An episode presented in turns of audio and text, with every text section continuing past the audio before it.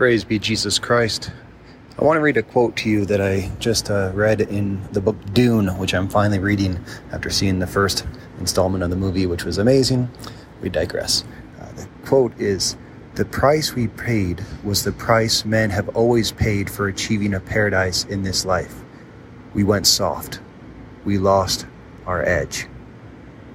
The price we paid was the price men have always paid for achieving a paradise in this life. We went soft. We lost our edge.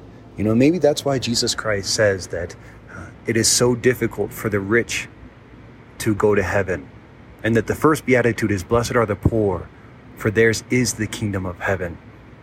That poverty in itself is the greatest gift. Suffering is the greatest gift because it re attunes us to eternal life. We stop looking for this world to be our end, to be our comfort, and we lift our eyes to the kingdom of heaven. And then what that does is it changes our will.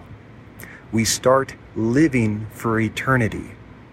Remember the, the definition of love and worship is the same. Who do I worship? Who do I love? It is the one who controls my will. And if all my riches are on this earth. And if my community that gives me my place, my sense of comfort, my consolation, my sense of identity is on this earth, then they will be the ones I love and they will be the ones whose will I do.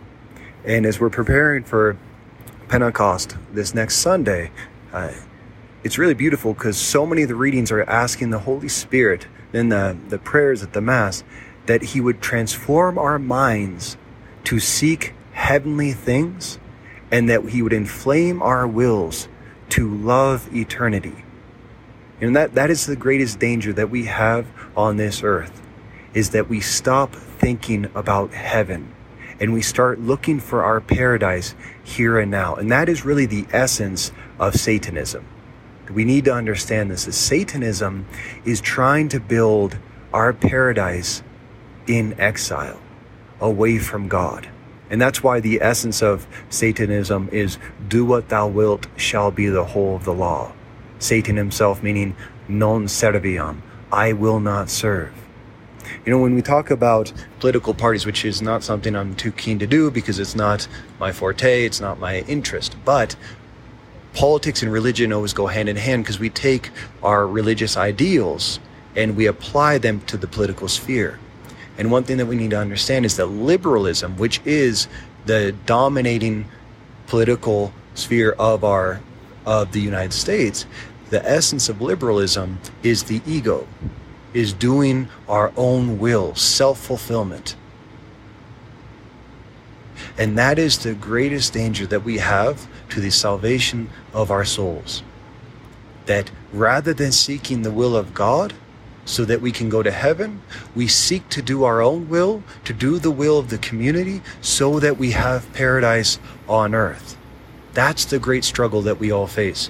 And the reason I thought about this was because of Catholic Biden's comments at the beginning of LGBT month of June. He says, I want to quote what he says. He says, Look, our presence here this afternoon makes a simple, strong statement. Pride is back at the White House, which was followed by great applause. He says, For this community and for our nation and for the world, Pride Month represents so much. It stands for courage, the courage of all those in previous generations and today who proudly live their truth. It stands for justice, both the steps we've taken and the steps we need to take. And above all, Pride Month stands for love. Being able to love yourself, love whomever you love, and love this country even to make it more fair and more free and more just. It's just so fascinating that courage now in this uh, in this vision is to stand for our own truth, to live their truth, and yet that is the exact opposite of Christianity, which is we are not called to live our own truth, but to live the truth that has been revealed to us in Jesus Christ.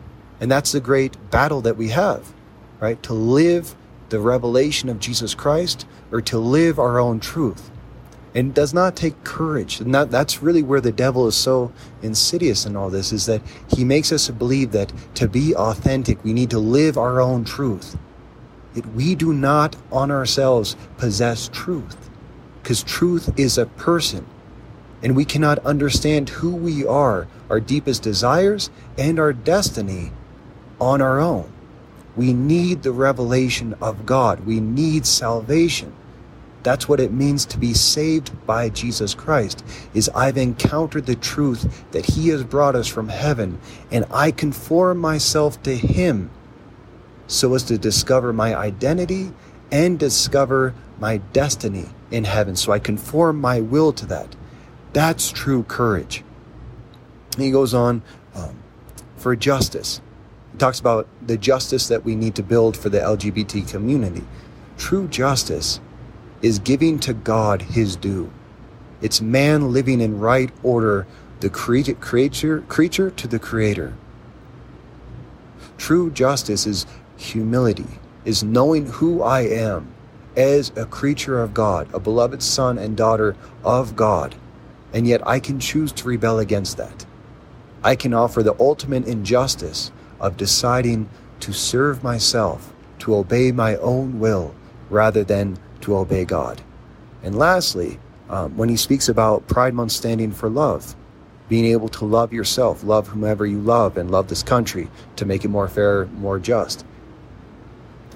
All the essence of sin is loving inordinately, loving what should not be loved, or loving it too much because the first commandment is love the Lord your God with all your heart, all your mind, and all your strength, and have no other God before him. It's our love that determines our, our identity and our destiny. And the essence of sin is always to love what should not be loved or into the degree that it should not be loved. True love in justice is loving God above all things and conforming myself to His will. And it's for this reason that we are going to ask for the Holy Spirit to come upon us at Pentecost. The other thing that I want to note is that in this week of preparation for Pentecost, there's constant looks at the martyrs. The readings are about martyrdom. Christ promising, You will be my witnesses over all the world. And witness in Greek is martyr. You will be my martyrs. Why? Because the world cannot accept the truth that I give you, that the Holy Spirit will instill in your own flesh. And Jesus said, They will hate you because I have chosen you out of the world. We do not belong to this world. And what makes us belong to this world is their truth. Every time I am silent or I go along with the truths, quote unquote, of this world to get along with this community, where I deny the truths of Jesus Christ, that is sin. I am betraying our Lord when I deny the truths of Scripture, of Revelation, in order to fit in to this community. Because we do not belong to this world because the truth draws us out of the world, it sanctifies us. Christ says, I will sanctify you with the truth. And the Holy Spirit is the one who is the power that enables us to live faithful to the truth of the gospel. So if you're afraid to stand apart in this month of June, to say, I am not going along with the Pride Month, and I'm not going to confirm any of my brothers and sisters in sinful activity that can damn their souls to hell for all eternity, which is the farthest thing from love.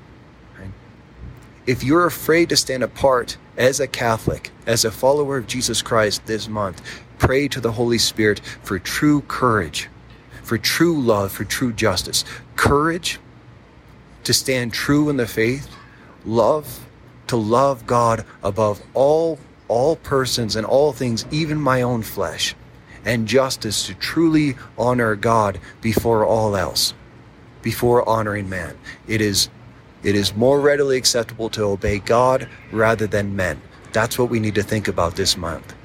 We do not belong to this world. We do not belong to a political party. We belong to the truth incarnate, love incarnate Jesus Christ, and we cannot be ashamed or afraid to stand for that truth this month. That's the only thing that we should take pride in. to stand with Jesus Christ or to fall with this world.